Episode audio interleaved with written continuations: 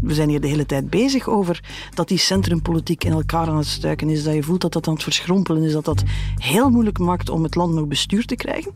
Uh, ja, dan zie je daar iemand die precies zo'n geheime code gekraakt heeft om met een saaier, beleidsgeïnspireerd discours toch weer ja, kiezers te gaan verleiden.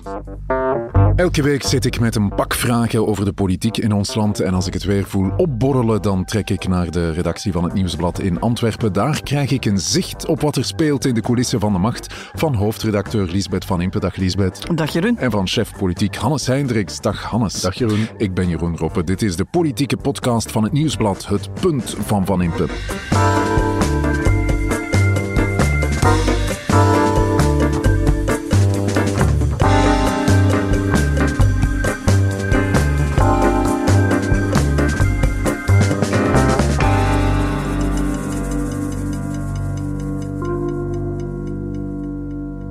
Lisbeth, straks moet je zeker een punt maken over het uh, stikstofakkoord. Maar ik zou eerst naar Nederland willen gaan, want daar zijn het volgende week al uh, verkiezingen. Hè? Wat zeggen de peilingen? De peilingen zeggen dat het eigenlijk zeer spannend wordt. Dus ja. uh, als je goed kijkt, Pieter Omtzigt, waar we het straks gaan over hebben, ja, dat, is, dat is het fenomeen van deze verkiezingen. Nu, in Nederland kennen ze dat een beetje. Hè? Zo het fenomeen van de verkiezingen. Er en, na de verkiezingen fenomeen, hoor ja. je daar niet altijd nog heel veel van. Uh, we hebben daar Geert Wilders gehad, we hebben daar Rita Verdonk gehad, we hebben daar Thierry Baudet gehad, we hebben daar Caroline van de Plas gehad, de laatste boer-burgerbeweging. Maar nu is het dus Pieter Omtzigt, dat is een nieuwe chouchou. En die staat eigenlijk nek aan nek met de partij van afscheidnemend minister-president Mark Rutte. Die zelf uh, nergens meer over. te bekennen is. Die is nergens meer te bekennen, daar gaan we het ook over hebben. Maar dus die zitten nek aan nek en dan heb je eigenlijk op een afstandje het, het linkse blok, waar ze een kartel gesloten hebben, samen naar de kiezer Een gaan. progressief front. GroenLinks PVDA, uh, onder leiding van Frans Timmermans, die Europa achtergelaten heeft om dat te gaan trekken. En dan al de rest komt eigenlijk op een afstandje. Hè. Boer-burgerbeweging bijvoorbeeld,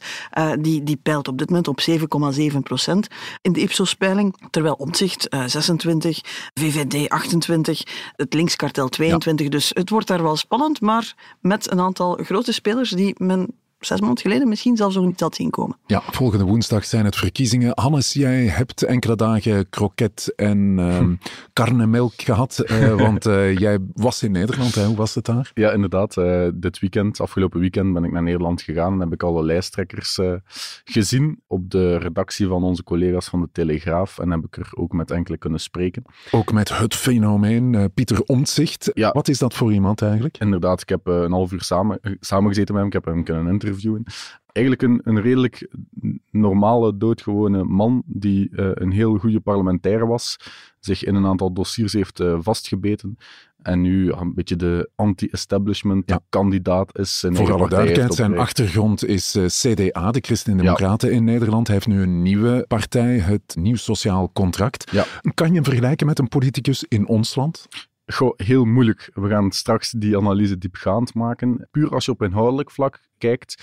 Hij zegt zelf dat hij socio-economisch uh, centrum links is, sociocultureel centrum rechts. Dat is een klassieke centrumpositie die Sami Medi ook claimt. En Sami Medi neemt ook een aantal voorstellen over van Omtzigt. Uh, maar Omtzigt heeft iets specifiek en dat is dat anti-establishment uh, Ja. gehalte dat niemand anders heeft. eh. Ja. En er moet er misschien ook nog bij zeggen, eh, Pieter Omtzigt, zijn neef, die woont achter mij. Ehm, ik wou dat gewoon eens gezegd hebben. eh. Gewoon in uw achtertuin. Ja, ja, ik, kan, ik kan om mijn saucissen bij de neef van Pieter Omtzigt. Oké, Dus, ik heb zitten zoeken naar een goede Nederlandse wijn, maar ik heb eh, hem niet gevonden, helaas. Je ziet maar, het niet eh, komen. niet, niet dat er geen goede Nederlandse wijnen bestaan, helemaal niet zelfs. Maar ik heb toch maar op veilig gespeeld en iets uit eigen land meegebracht. Près de Gand, dat betekent dicht bij Gent. Ja, ik Eh, zie dat het Herzelen is. Dat is inderdaad. eh, de hometown van mijn vader. Dus Ja. eh, daar liggen de roots van mij. We zitten in Herzelen op het domein Près de Gand en we drinken een Pinot Noir op een nieuw punt van Van Impe. School. In Vlaanderen gaan alle antisysteem stemmen. Niet alle, maar Vlaams Belang scoort 25% in de peiling. Ja, ik volg Vlaanderen. Ik volg als een van de weinigen de Belgische politiek ook. Ja. En, uh, ja. U sprak zelf over uh, CD&V en N-VA die inhoudelijk het dichtst bij uw partij aanleunen. Welk advies heeft u aan de voorzitters van die partijen? Ik merk, ik heb het u al gezegd, dat ze heel hard naar u kijken en u proberen te imiteren. Maar zij zijn wel systeempartijen die al twintig jaar contact, aan de macht ik heb zijn. contact met beide, dus Ja. uh, maak je niet druk. Uh. Wat bij ons gewerkt heeft, is dat wij radicaal kiezen voor de burger die je centraal stelt. En dat ook doorvoert. Want je zit heel snel in je netwerk. Je zit heel snel in je. Uh, en ik, ik, zie trouwens ook dat zowel Bart als Samir daar ook hard mee bezig zijn. Ik denk dat dat twee, twee goede voorbeelden zijn in de, en dat betekent dat je je beleidsprioriteiten op orde moet krijgen. En in Nederland hebben we dat gewoon verwaarloosd. Dus we waren constant met bedrijven bezig, maar waren niet bezig met bestaanszekerheid. En dat betekent dat gewoon mensen het eind van de maand niet halen op een, op een salaris. Dat we een veel te flexibele arbeidsmarkt hebben. Nou, die fout hebben jullie in België overigens niet gemaakt. Hè? Dus die, die, die ding. Maar dat we onvoldoende gelet hebben op de woningnood. Ja, maar u kan die boodschap toch veel makkelijker brengen, want die buiten het systeem staat. De partijen bij ons krijgen steeds het verwijt, ja, maar jullie zijn al twintig jaar aan de macht. Jullie hadden er iets aan kunnen doen. Jullie hadden het kunnen voorkomen. Ja, maar dat is natuurlijk een nadeel van België. Dat door het cordon sanitair bepaalde partijen altijd in de regering zitten. En soms is het heel gezond, ook voor een centrumpartij, om eens een paar jaar niet mee te regeren. Want dat betekent dat je weer heroriënteert op wat je echt wilt. Op fouten die je wellicht ooit een keertje gemaakt hebt. En um, zolang je die optie voor jezelf niet openhoudt of, of, of het nooit gebeurt, ja, dan krijg je Vivaldi-coalities. Zo klinkt de populairste politicus van Nederland. Eh, op dit moment al uh, ligt hij nek aan nek met de VVD, de Liberale Partij. De partij van Pieter Omzicht heet Nieuw Sociaal Contract. Hij zat vroeger bij CDA, de Nederlandse CDMV, zeg maar. Maar daar was hij niet meer welkom en dus uh, begon hij een nieuwe partij. Waar staat... Hij is, is eruit gestapt hè, na, na, een aantal stevige aanvaringen. Het is iemand die parlementair een rol gespeeld heeft, onder andere bij de fameuze toeslagenaffaire. Heel kritisch voor, voor de regering. En ja, hij was daar een probleem. Hè. Er heeft ooit eens opgelijst welke scheldwoorden ze allemaal voor hem gebruikt uh, hadden. Dat was niet netjes. Uh, het was een, een luis in de pels van een klassieke centrumpartij. Ja, toen daarna een nieuwe regering gevormd moest worden, was hij zelfs een agendapunt bij de formatie. Ja, wat, gaan we met omzicht doen? Ja, inderdaad. Waar er een, een, lijntje stond op een gelekt document, Pieter Omtzigt, dubbele punt, functie elders. Hij heeft echt een hele Nederlandse politiek op zijn kop gezet, uh, dat ene zinnetje. Ja, en nu staat hij uh, helemaal bovenaan in de peilingen. Waar staat de partij eigenlijk voor, Lisbeth? Wel, het woord is bestaanszekerheid. En als je denkt van dat doet een belletje rinkelen, je hoort daar ook onze politici tegenwoordig wel heel vaak met varianten daarop komen dat het eigenlijk gaat over de portemonnee van de mensen en het gevoel van veiligheid dat daarbij hoort. Vandaar ook het nieuw sociaal contract. Zijnde de overheid moet een contract aangaan met uh, de burger en ja. daar zit vandaag van alles geven. Dat loopt niet goed en daarvoor heb je dus een stuk politieke vernieuwing nodig. Dat betekent dat hij sociaal-economisch vaak linksere posities inneemt, zoals de overheid moet zich veel meer bezighouden met de woningcrisis. De overheid heeft zich niet goed gedragen in, in Groningen, waar je al die problemen hebt met, met de, de gaswinning en, en mensen die daar eigenlijk in de steek gelaten zijn door de ja. overheid. De overheid moet zich uh, ook buiten Amsterdam durven tonen. Dus het, het, het meer rurale uh, Nederland. Hij woont zelf in Twente, heel bewust. Uh, dat zie je daar. Maar aan de andere kant zie je ook een aantal meer rechtse standpunten. En dan vooral op migratie. Daar uh, profileert hij zich wel duidelijk op van hij wil minder migranten. Ja. Dit jaar in, in Nederland geloof ik 220.000. Hij wil er maximum 50.000. En dan kijkt hij naar Denemarken, dan kijkt hij naar Europa. Dan zegt hij, dan moeten we ook durven tegen Europa zeggen dat we met een aantal systemen niet meedoen. Dus daar gaat hij relatief ver in. Ja, is dat het geheim van zijn uh, succes, denk je? Die combinatie tussen wat uh, sociaal-economisch linkse thema's, gecombineerd met wat meer uh, rechtse thema's? nee, ik denk niet dat dat het, de sleutel is tot zijn succes. Integendeel, ik denk dat heel veel politici eh, omdat ze ook weten dat elk onderzoek aantoont dat veel kiezers, zowel in Nederland als in Vlaanderen, van nature op die positie zitten. Uh, dus ja. socio-economisch centrum links, socio-cultureel centrum rechts. Ook Sami Medi hier bijvoorbeeld wil zich op dat punt eigenlijk nestelen in het politieke spectrum. Sami Medi van CD&V. Je ja. zou zelfs kunnen zeggen dat vooruit daar ja. de ruimte aan het zoeken is. Hè, door zich wat scherper op migratie te positioneren, maar wel over de pensioenen en dergelijke heel linkse standpunten in te nemen. En als je dan kijkt, Sami Medi bijvoorbeeld heeft een uh, respectcampagne gelanceerd waarin hij letterlijk verwijst ook dat er nood is aan een nieuw sociaal contract. Ja. Uiteraard ja, een belletje rinkelen. Laat zeggen, ze verstoppen het ook niet ja, echt, dat iedereen naar omzicht aan het kijken is. Inderdaad, Bart de Wever neemt dan een filmpje op, uh, gericht op uw welvaart, waarin hij plots de woorden confederalisme niet meer uitspreekt. Uh, woke uh, ook nergens meer te bespeuren. Um, ook ons... typisch, een beetje saai, zeven minuten lang, ja. heel inhoudelijk. Ook dat is Pieter De Omtzigt. De zakelijkheid. Ja, alles... Ze willen allemaal een beetje op Omtzigt lijken bij ons. Maar alles wat communicatiespecialisten nu al jaren aan het zeggen zijn tegen politici dat ze niet mogen doen, zijn er over ingewikkelde dossiers beginnen zeggen dat de dingen ingewikkeld zijn. Uh, daar heel veel tijd voor nemen, dat niet doen in one-liners van 30 seconden. Omtzigt is geen tiktoker. Ja. Het is er een van, ja, iets wat dichter bij de regeringsmededeling van vroeger ligt. En dan zie je plots dat Bart Wever ook denkt van, goh, ik zou wel een keer zeven even uit te pakken Het is om gewoon mijn uitleg de te doen. klassieke centrumpoliticus eigenlijk. En net daarom zijn de politici hier zo gefascineerd door het fenomeen omzicht, omdat hij een klassiek centrumverhaal vertelt, maar toch zo hoog staat in de peilingen. Dus ja, kunnen we dan proberen om zijn voorstellen over te nemen, maar bij omzicht is het natuurlijk iets anders dat speelt. Dat is eh, dat hij nog niet meegeregeerd heeft vanuit het parlement, een regering heeft doen vallen en eigenlijk staat ja, voor een, eh, het sentiment van veel mensen dat de politiek er niet is voor de burger en, Ja. en hen niet goed verzorgt. Dus, en dat zit in, in alles eigenlijk. Dus hij koppelt eh, zijn migratieagenda en bestaanszekerheidsagenda, dus wat het klassieke centrumverhaal is, aan een forse agenda voor beter bestuur. Ja. Wat wel ja, zijn unieke positie eigenlijk Ik denk dat ik het begrijp. Hij heeft iets anti-establishment en in het centrum in ons land heeft niemand dat. Ja, maar pas op, anti-establishment vandaag vertelt zich vaak eh, in politiek die zich op de flanken situeert. Ja. Je ziet dat in Nederland van, van Fortuyn over Wilders, over Baudet, noem maar op. Dat, is, dat, dat zit dan aan de extreem of de radicaal rechtse kant of, of de populistische kant.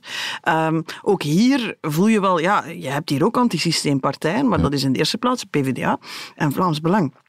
In het centrum is het heel moeilijk om dat te claimen. Hij zit in die unieke positie dat hij uit de centrumse der centrumspartij gestapt is, het CDA, op zichzelf begonnen is, daar meteen een vlucht in de peilingen neemt. En eigenlijk niet naar de flanken gevlucht is inhoudelijk. Eigenlijk met hetzelfde verhaal. Maar natuurlijk met ja, de gok die hij voor zichzelf genomen heeft om, om niet in zo'n partij te blijven zitten, iets nieuws te starten en vandaar een nieuw verhaal te maken, maar heel solide verankerd in het centrum.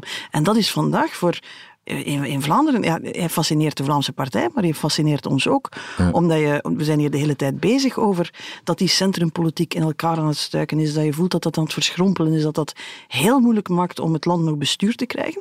Eh, ja, dan zie je daar iemand die precies zo'n een geheime code gekraakt heeft om met een saaier, beleidsgeïnspireerd discours toch weer ja, kiezers te gaan verleiden. Er zou bij ons natuurlijk ook van alles kunnen gebeuren in het centrum met de gemeenteraadsverkiezingen die er ook volgend jaar zijn. Komen er natuurlijk ook nieuwe centrumlijsten. Misschien kan dat de motor van eh, vernieuwing zijn. Denk je dat ook, Hannes? Ehm, ik denk dat er op lokaal niveau een andere dynamiek zal spelen. Je krijgt daar eigenlijk een potpourri van partijen die met elkaar allianties aangaan, gewoon om de grootste te worden.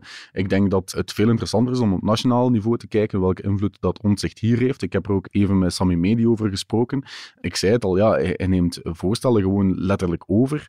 Maar voor Medi is dat een, een heel moeilijk verhaal om te gaan vertellen, omdat Medi zegt het zelf, eh, bij ieder nieuw voorstel dat hij lanceert, wordt hij geconfronteerd met, ja, maar ja, CD&V zit al decennia lang in de regering. Ja. Ehm, Medi verwoordt het zelf als, ja, als ik iets zeg, zegt er wel iemand van, ja, in 2012 heb je dit gezegd, terwijl ik heb dat niet gezegd, mijn partij heeft dat gezegd. Mm. Dus ja, zij zijn het establishment, zij zijn het systeem, eh, CD&V en NVA, zij zitten in die regeringen, Pieter Omtzigt niet, en ja, kan gewoon eigenlijk zijn Ja. bijna kritiekloos nieuwe voorstellen lanceren. En dat kan je hier veel moeilijker. Hè? Ik bedoel, in Vlaanderen, we hebben onze kiesdrempels, we hebben onze eh, provinciale kieskringen, noem maar op. Daar, ja, nationale lijst, je kan daar vanuit het niets naar, naar de Ja. stratosfeer gaan. Dat is bij ons veel moeilijker. Een duidelijk eerste punt. De vernieuwing vanuit het midden kan, dat toont eh, Pieter Omtzigt in Nederland, maar je kan de Nederlandse situatie helemaal niet gewoon eh, copy-pasten naar ons land. Je kan ze niet copy-pasten, maar op zijn minst het idee dat je met een inhoudelijke boodschap en met een verhaal over waar politiek naartoe moet, waar politiek voor moet staan, dat je daar toch weer kiezers mee kan verleiden. Ja, daar kan je maar hopen dat hier en daar iemand notitie aan het nemen is, ook in Vlaanderen. Het punt van Van Impe.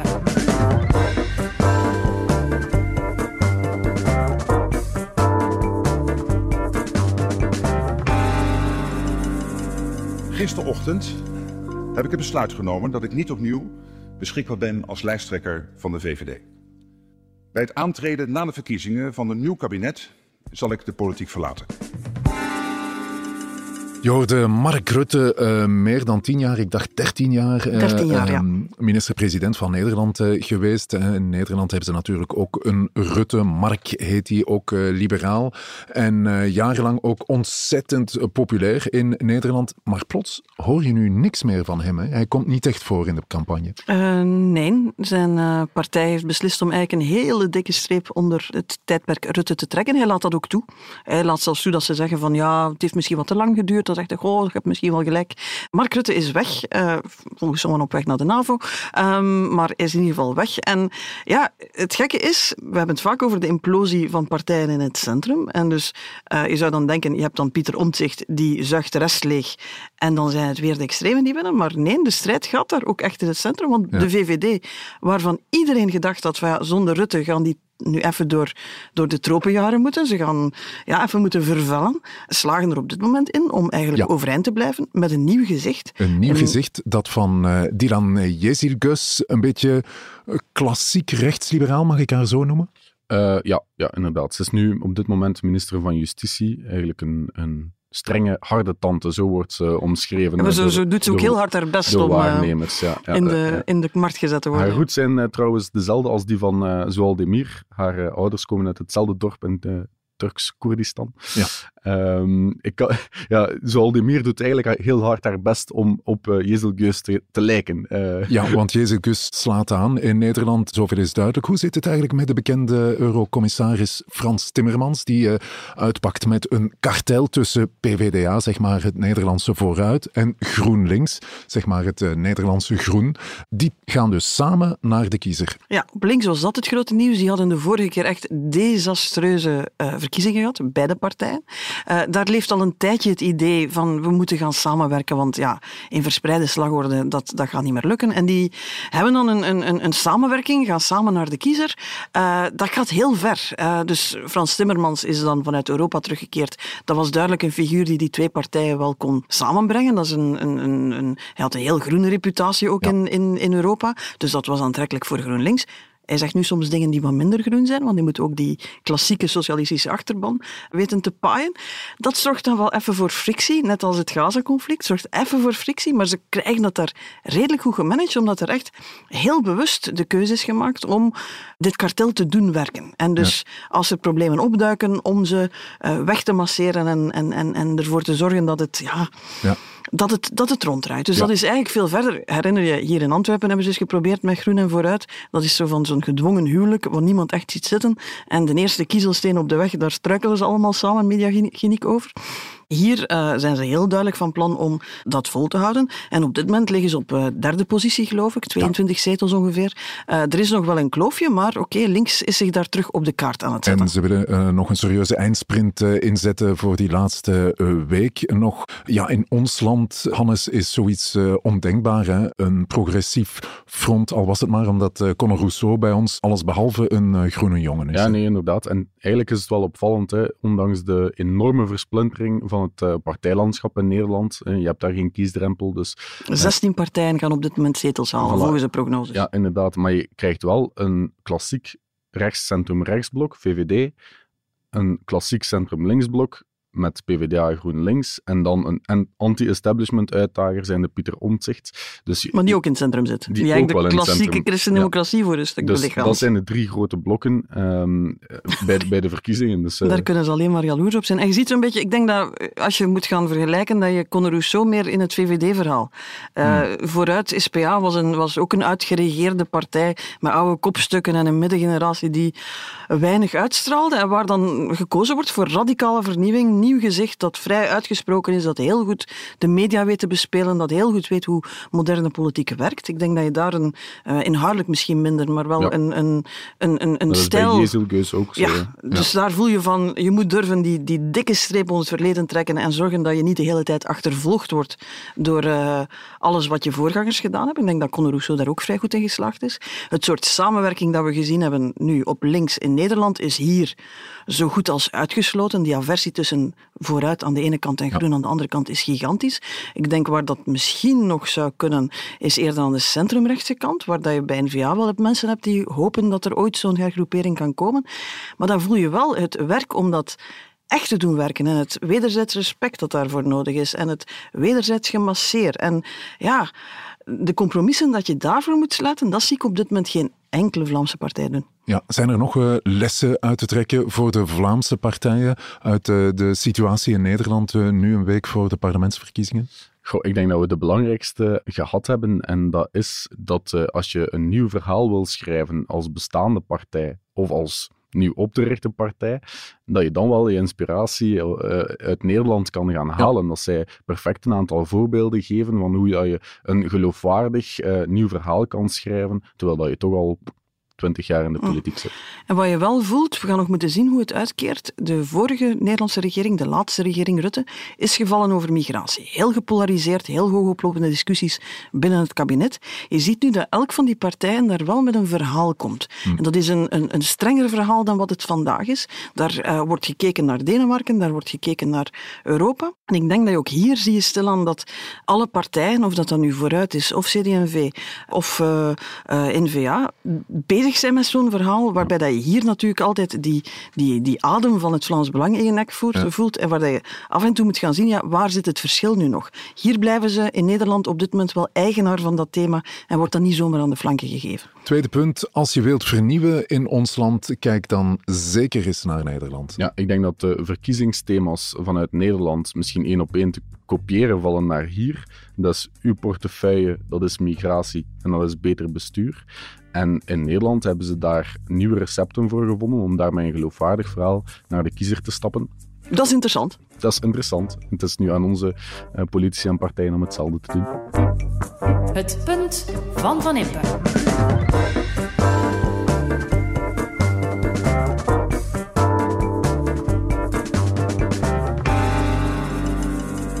Met dit stikstofakkoord vermijden we dat Vlaanderen in een economisch horrorscenario terechtkomt. We vermijden die gevreesde vergunningenstop, zoals we die in Nederland zien. Minister-president Jan Jan Bon over het stikstofakkoord. De Vlaamse regering bereikte dan toch een uh, stikstofakkoord. Ik dacht dat minister uh, van Landbouw Broens en minister van Omgeving Demir het nooit eens zouden geraken. Maar uh, het gebeurde toch. Wie heeft nu eigenlijk het meeste water bij de wijn gedaan, Lisbeth? Maar ik denk wel het belangrijkste om te zeggen is dat ze blijkbaar allemaal door hadden dat er wel een oplossing moest komen. We hebben heel lang naar een soort van spel zitten kijken van wie kan de ander het meest op de kast jagen.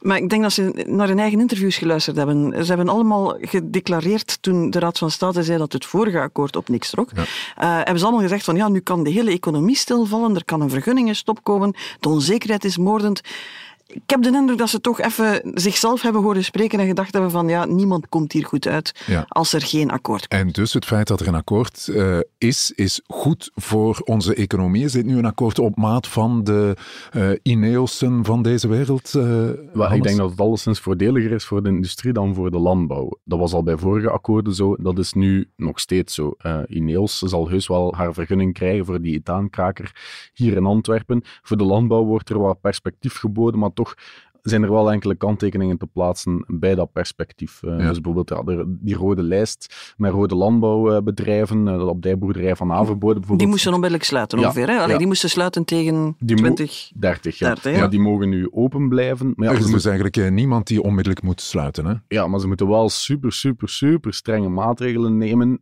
eer ze open mogen blijven. Dus de verwachting is daar dat veel van die rode bedrijven gewoon zullen zeggen: uh, ja, kijk, geef ons een zak geld en we stoppen er en we stoppen mee. ermee. Oké, okay, uh, perspectief voor de boeren, of een beetje perspectief voor de boeren, is dan uh, zowel Demir de grote verliezer? Zoaldimir heeft, maar dat is in schijfjes gegaan. Hij heeft geleidelijk aan wel voor een stuk moeten inbinden, met compromis moeten zoeken. Je voelde ook bij NVA zijn ze een tijd lang pal achter die meer gaan staan, uh, zolang ze de Antwerpse haven ook vrijwaarden. Je voelde daar uh, dat er toch een aantal fracties binnen de partij waren die zeiden van ja, die boeren die gaan we toch niet zomaar overlaten aan, aan, aan, aan CD&V, die plots een tweede adem vindt. Dus je voelt dat daar, ja, de, de, de scherpste kantjes zijn er al een tijdje afgeveld. Hè. Ja. Uh, maar aan de andere kant, ja, we doen heel vaak dat er een compromis moest gezocht worden tussen NVA, Open VLD en CD&V. En dat is waar natuurlijk. Aan de andere kant, het gaat ook over voldoen aan Europese normen. Daar wordt nu wel van gezegd, misschien moeten we eens terug met Europa gaan spreken. Je voelt in Nederland wordt dat intussen ook gezegd. Dus daar wordt ook een klein beetje een breekijzer tegen gezet. En je moet een compromis vinden waarvan de rechtbank zegt, van, ja, dit is fair, dit geeft een, een rechtszekerheid, noem maar op ja, het compromis tussen de partijen, niet onbelangrijk, maar blijft het overeind. En zegt ook Europa dat we doen wat we moeten doen. Ja, dat zijn uiteindelijk wel de echte toetsstenen. Ja, en dat hebben de partijen niet echt in de hand. Er is dan toch een uh, akkoord gekomen. Hannes, is dat nu eigenlijk de verdienste van de minister-president, Jan Jan Bon? Um, dat denk ik niet, want hij zat niet aan tafel. Uh, dus er is een, uh, een akkoord gesloten tussen Broens en Demir. Allee, of ze, ze, waren in de richting van een akkoord aan het evalueren. Gwendoline Rutten is er dan bijgekomen als minister. Uh, er zaten ook drie parlementairen mee aan tafel. Jan Jan Bon zelf zat niet mee aan tafel. Dus nee, dit is niet het akkoord Jan Bon. Maar Jan Bon heeft het wel nodig om binnen zijn partij wel te kunnen zeggen: kijk, die Vlaamse regering heeft nog knopen doorgehakt. Ik wil opnieuw lijsttrekker worden. Ja, ook al ik leef nog niet echt schrijven van hem. Ja. Maar bon, hij wil, heeft het wel gezegd. Maar de micro stond per ongeluk nog aan. Ja, de micro dat gebeurt wel eens. Ja. dus uh, Jan Jambon zegt: Oké, okay, ik kom hier sterk genoeg uh, uit. Ik kan nu de NVA-lijst trekken. Ik kan er misschien zelfs nog een termijn bij doen. Want, uh, dat horen we nu plots weer. Nu, ja, je, je, kan er wel niet rond. Hadden ze geen akkoord gesloten, dan was dat een ultieme blamage geweest. Ik denk dat dat het zwaarst zou gewogen hebben voor NVA, die toch het gewicht van die regering moet dragen. je kan niet aan de ene kant zeggen: de economie gaat helemaal naar de Filistijnen als we niks doen en vervolgens niks doen. Dus het, het akkoord is belangrijk. Uh, we moeten allemaal samen hopen dat het het laatste akkoord is, want het is intussen het derde, denk ik. Dat iedere keer om verschillende redenen terug onderuit gegaan is. Maar ik denk dat ze nu wel denken, we geraken nu toch tenminste tot aan de verkiezingen. We krijgen dit wel gestemd. Ineos gaat zijn vergunning krijgen. De boeren kunnen zeggen van, goed ja, we kunnen op zijn minst een vergunning aanvragen.